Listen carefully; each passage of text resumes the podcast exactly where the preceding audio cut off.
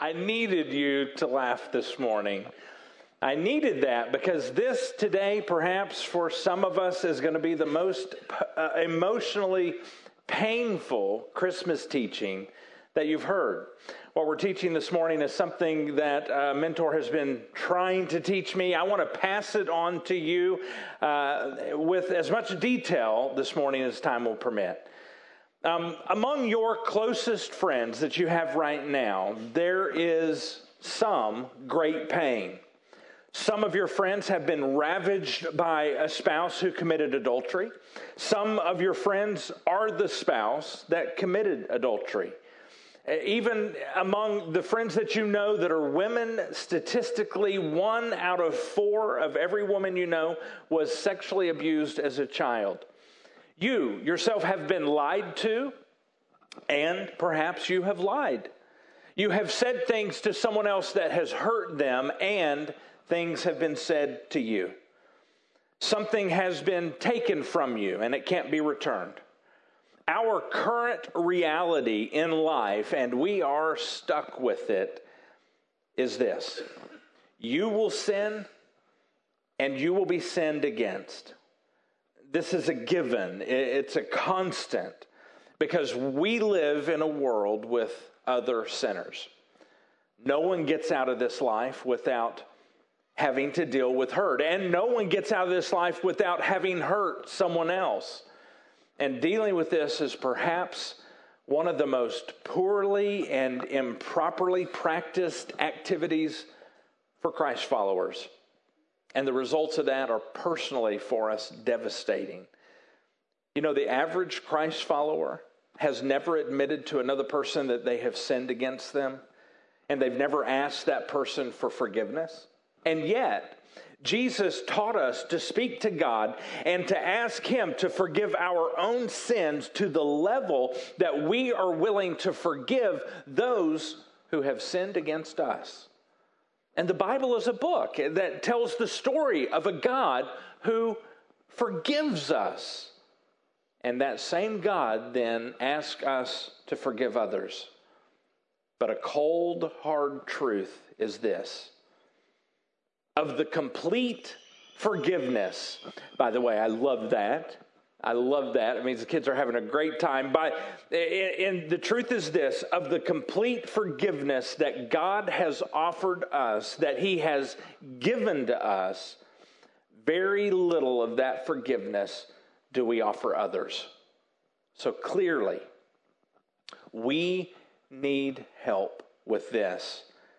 And the truth is, I need help with this too. Jesus uh, the one that we celebrate today on Christmas Eve, the one that we're going to celebrate tomorrow on Christmas Day, and the one we celebrate through this whole Christmas season. And if you're a Christ follower, He's the one that we celebrate every single day of our lives. This Jesus teaches us a profound truth in the book of Matthew, chapter 18. Let's pick up this story. Jesus is speaking here in verse 23. He tells this story. He says, Therefore, the kingdom of heaven can be compared to a king who decided to bring his accounts up to date with servants who had borrowed money from him. The next verse. In the process, one of his debtors was brought in who owed him millions of dollars. Verse 25. He couldn't pay, so his master ordered that he be sold along with his wife and his children and everything he owned in order to pay the debt. Verse 26. But the man fell down before his master and he begged him, Please, please be patient with me and I will pay it all. Then his master was filled with pity for him and he released him and forgave his debt. Jesus is saying some profound things here. Jesus is saying that forgiveness involves canceling a debt. You see, the king in this story that Jesus is telling, the king absorbed all of the cost himself. It was not his cost to pay, but he absorbed the cost, and he chose not to make this debtor, this offender, pay. Now, I think there's some promises that we can extract as we read through this. And, and here are three things I just want to mention. It's as if the one who is doing the forgiving is making these three promises. Here's the first. If, if he forgives that debt that, that was owed, here's a promise he's making I will not bring that debt up to use as leverage. In other words, I'm not going to turn around. After forgiving the debt, I'm not going to turn around and then use that debt, forgiveness, as leverage to control you and get you to do what I want you to do. That's a promise that's being made. I'm not going to do that. Here's the second one I won't bring up the offense to others and slander the person that sinned against me, the person that was indebted. I, I won't slander them to other people. And, I think what we're saying here, we're, we're not really talking about getting advice from a counselor, getting good counsel. That's not what we're talking about. Getting good counsel as you go through the forgiveness process.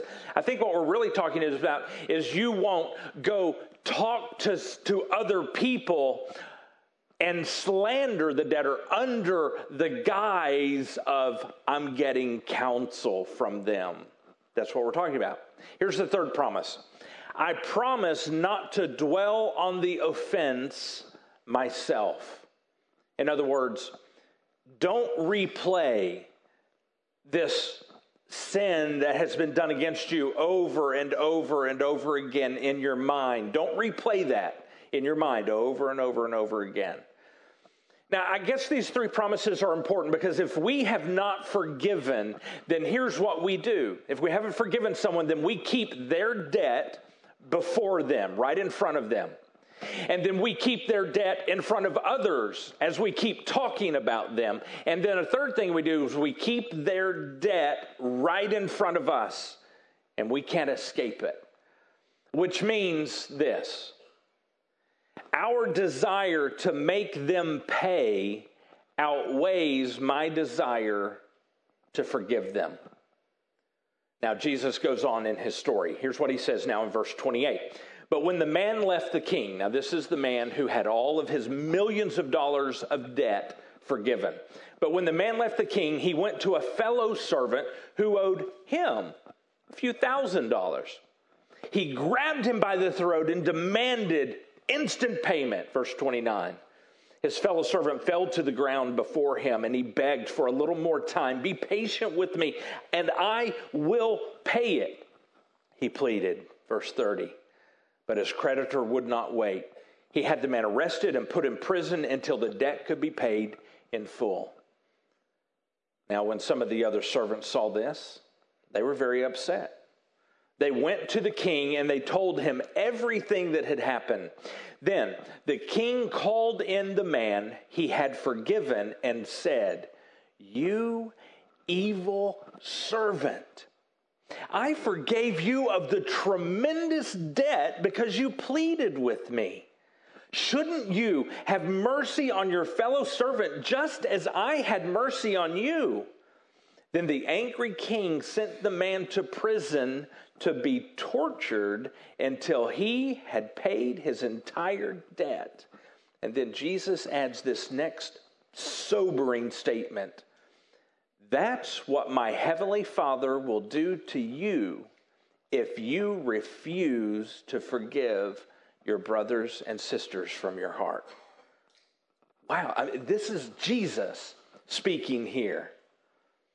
This sounds serious. I think it is safe to say that forgiveness is no joke with Jesus, and this is not casual to God. Jesus is saying forgiveness is costly, but not forgiving is even more costly.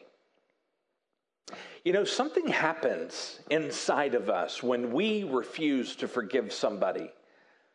Now, on the surface, it, actually seems rewarding at that time, in that moment.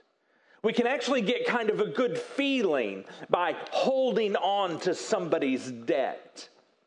Because staring us in the face is the cost of what it would cost us to forgive that person. So we're staring at that, we're holding on to the debt, and all the time we don't see that we are actually running up our own bill, our own debt, and we don't see it. When we don't forgive, we're actually hurting ourselves and we never see that. You know what else? When we don't forgive, we're hurting every other relationship that we have, and we don't see that either. And when we don't forgive, we are hurting ourselves spiritually, and we don't see that. This morning, I want to give you several bullet points, several things to remember about forgiveness. Here comes the first one unforgiveness changes us. So the servant who was forgiven but remained unforgiving to the other people in his life, did you hear how Jesus described that? He grabbed the guy by the throat and he eventually then threw him in jail. His unforgiveness changed him. Did you notice how quickly justice became bitterness and revenge? With unforgiveness, that's what happens. Bitterness will take over our lives, and that changes us. Suddenly, you are no longer the person that everybody knew. Suddenly, you're no longer even the person that you once knew. Unforgiveness changes us. Here's the next one forgiveness is an event and a process. See, we forgive some past hurt. That's an event. I forgive that. But we have to be careful to keep practicing forgiveness so that bitterness does not begin to slip into our future. Here's, here's how that plays out I need to keep, I forgive what happened. That's an event. But then I have to keep practicing forgiveness every single time I see that person. I have to keep practicing forgiveness. Or even every time I think about that person, I have to keep practicing forgiveness in that moment. Because if I don't, I'm going to be tempted to pull out my IOU pad and write them an IOU that says, I owe you because I've hurt you. I owe you. And then I sign their name to it and I hold on to that IOU. If I don't forgive, that's the event, and then keep practicing forgiveness every time I see them and think about them, then I'm tempted to write that IOU out. So forgiveness is an event, but it's also a daily, moment by moment process too. Here's another thing forgiveness is not forgetting. See, our, mind, our minds don't think like that. We don't even have that ability. It is impossible to forget it. So don't even expect that you're going to forget whatever they did to sin against you. You're not going to be able to forget it. It's like telling you, don't think about a pink elephant. Whatever you do, don't think about a pink elephant. Stop thinking about it right now. Stop thinking about a pink elephant. No pink elephants in your mind at all, in any shape or any form. No big pink elephants, no little cute pink elephants, no pink elephants. And guess what? You cannot stop thinking about a pink elephant. Or maybe you can for just a moment, just a very short moment. But very quickly behind that, the pink elephant comes right back into the room, right back into your mind, because we can't forget like that. We don't have the ability. That's why forgiveness is an event, but it's also a process because we can't forget. You know, you're going to be tempted if you don't understand this point that forgiveness is not forgetting if you don't understand that, you're going to think that you have not forgiven somebody because you can't forget what they did. And you're going to think, well, I must not have forgiven them because I can't forget. Or because you forgave in that past event, you're going to be tempted to hold on to that hurt still today in the present. And that holding on to that hurt today will give you an excuse to punish them in the present. You have to understand, very likely, you are not going to forget. So, forgiveness does not mean you forget. Here's a big reminder forgiveness does not mean peace at all costs. The Bible does not make it easy for people to sin against you. The Bible doesn't tell us, well, just sweep it under the rug, just ignore it, it'll go away. You know, it, it, quite the opposite. Matthew 18 is full of instruction on how to deal with someone who has sinned against you. We don't have time to unpack that today. But forgiveness is not rolling over and just saying, oh, it's okay for someone to do that to you. Actually, Matthew 18 tells us that sometimes as you're dealing with this, you have to get church leaders involved. And in the country we live in today, sometimes, sometimes you have to get the state government to intervene on your behalf. And guess what? Even boundaries are okay with God. God can actually help you set boundaries, get them in place to protect you.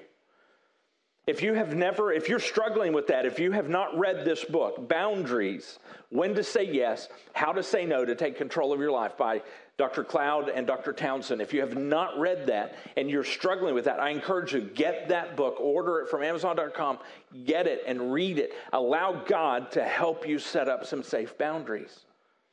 Here's another reminder apologies and asking forgiveness are not the same thing.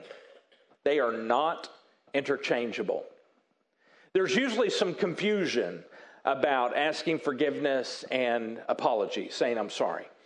So let, us talk about that just for a moment. An apology is for an accident. I bumped into you in the lobby and your coffee spilled on you. That's an accident. That needs an apology.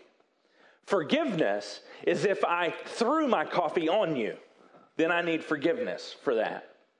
An apology is when you accidentally step on somebody's toe as you're trying to get out of your row. That's an apology. But when you cheat on your wife and your family, you don't apologize. You repent and you ask them to forgive you.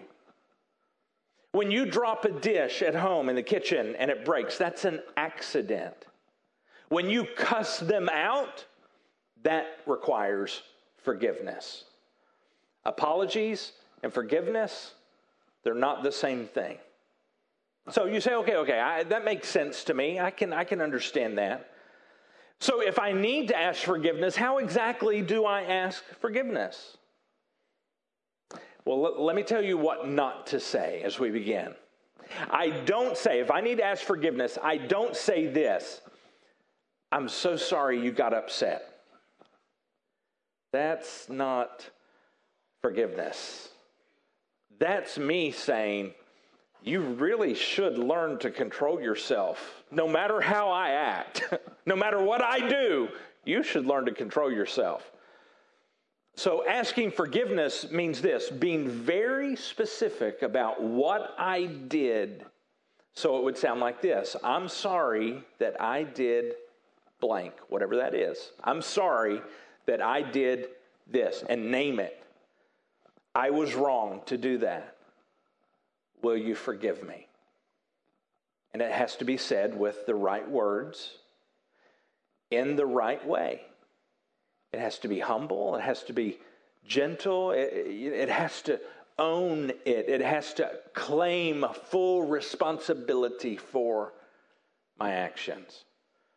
You know, there's also a wrong response. If someone has asked you to forgive them, there could be a wrong response to that. You don't say, Oh, it's okay. I understand. It's, it's not okay. It, it's not okay to sin against somebody. So instead of somebody asking you to forgive them, you have a decision to make. Here's the question Will you forgive them? So a better response is, Thank you for saying that. Yes, I forgive you. But there's more. If you had a response when they sinned against you, if you turned around in a response and sinned against them, then you have to ask forgiveness from them. And you have to say, I'm sorry. I, I was sarcastic back. Will you forgive me? Yes, I sure do. It has to be the right words. It has to be humble and gentle, and it has to own responsibility for what you did. You know, grace is always costly. Always. Think with me. What did grace cost Jesus? Jesus, before he came to this earth, he lived in his perfect paradise. And he left that paradise to live upon this sin ravaged planet. That's costly grace.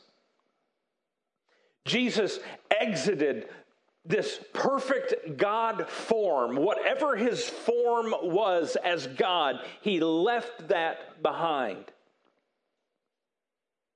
And his perfect form had no physical limitations. That's pretty perfect.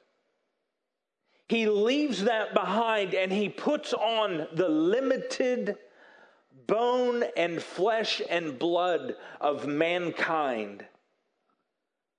That is a costly grace. And listen, he did not do it just for the 33 years he was here on earth. When he put on the bone and flesh and blood of man, he did it for the rest of eternity.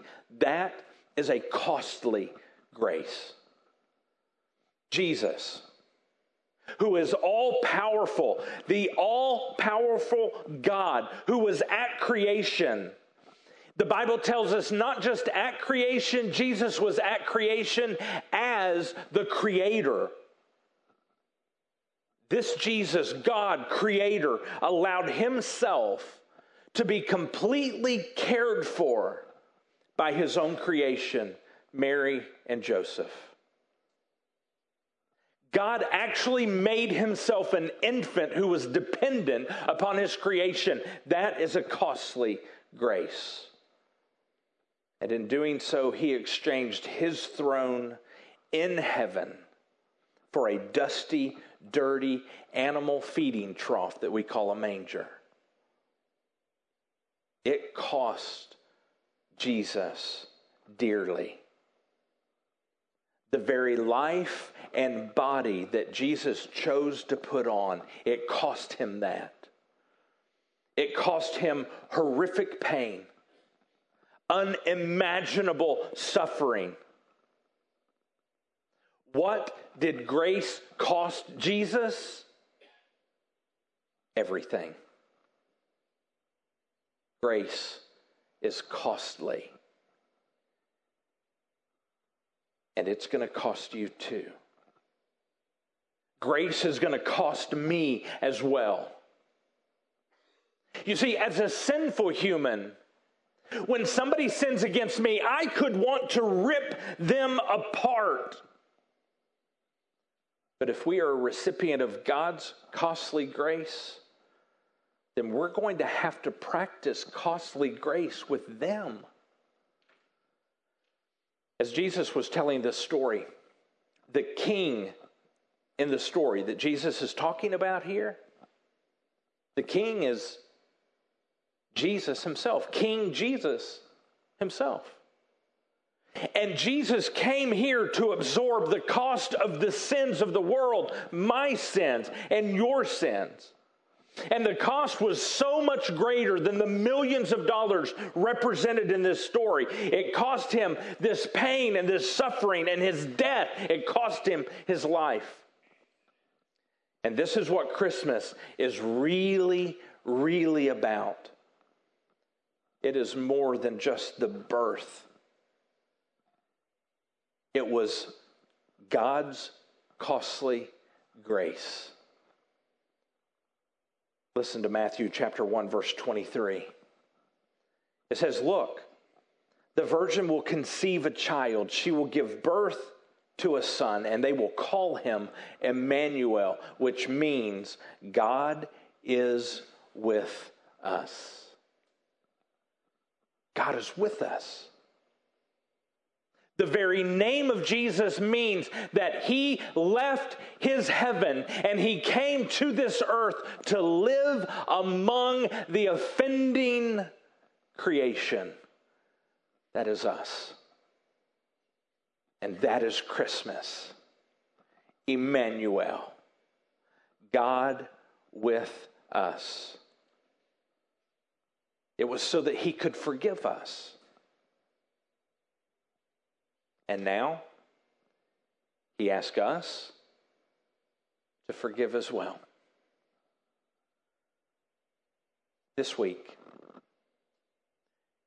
here's what I'm going to ask you to do. It'll take you just a few moments, minutes, perhaps each day. Will you read 1 Peter chapter 1? The whole chapter, 1 Peter chapter 1. But here's what we're asking. Every day this week, will you read 1 Peter chapter 1 three times? And we're not going we're not being legalistic about this. We just want you to read it several times a day. And you may forget a day, and that's okay. God still loves you. We still love you. I'm going to forget a day. I already know it ahead of time. But do it as often as you can and three times a day. Here's just a suggestion maybe read it, that chapter, once in the morning before you leave your house at some point. And then maybe sometime around the middle of the day, maybe on your lunch break, maybe just somewhere around the middle of the day, read that chapter again. And then read that chapter one more time before you go to bed. But here's what we want you to do don't just read the words. We want you to do this, and it's 1 Peter chapter 1 as you read that, each time you read it, think about God forgiving you. Just think about that as you read that whole chapter. And then also think about this. Think specifically about that person you need to forgive. Every day this week, three times a day, read that First Peter chapter 1. And think about God forgiving you, and as you read it, picture in your mind that person that you need to forgive. Because after all, that grace and forgiveness that we have received from Jesus, He commands us to turn around and give to others. And it, my friends, is a costly grace. Let's pray and ask God for help. Join me. Jesus, thank you for choosing this costly grace with us. Thank you for stepping out of heaven and onto this world that you created. Thank you for putting on this limiting flesh of mankind, all so that you could walk this earth and then willingly walk to the Christ, where then you would be able to offer forgiveness to all of those who would repent, God, and turn to you. Thank you for showing us how to forgive. Thank you that you will now walk us through forgiveness with others. And Jesus, we too one day will be able to pray with sincere hearts, just as you taught us. Forgive us of our sins as we forgive those who have sinned against us. Use our level of forgiveness that we have offered them. Use that as your standard, God, as you forgive us. And God, we need every bit of help that you freely offer to us. If we're going to get to that point, God, we need you. Help us, Jesus. We can't forgive without you. And we ask that you grant everything that we are praying if it's in accordance to your will, Jesus. Amen.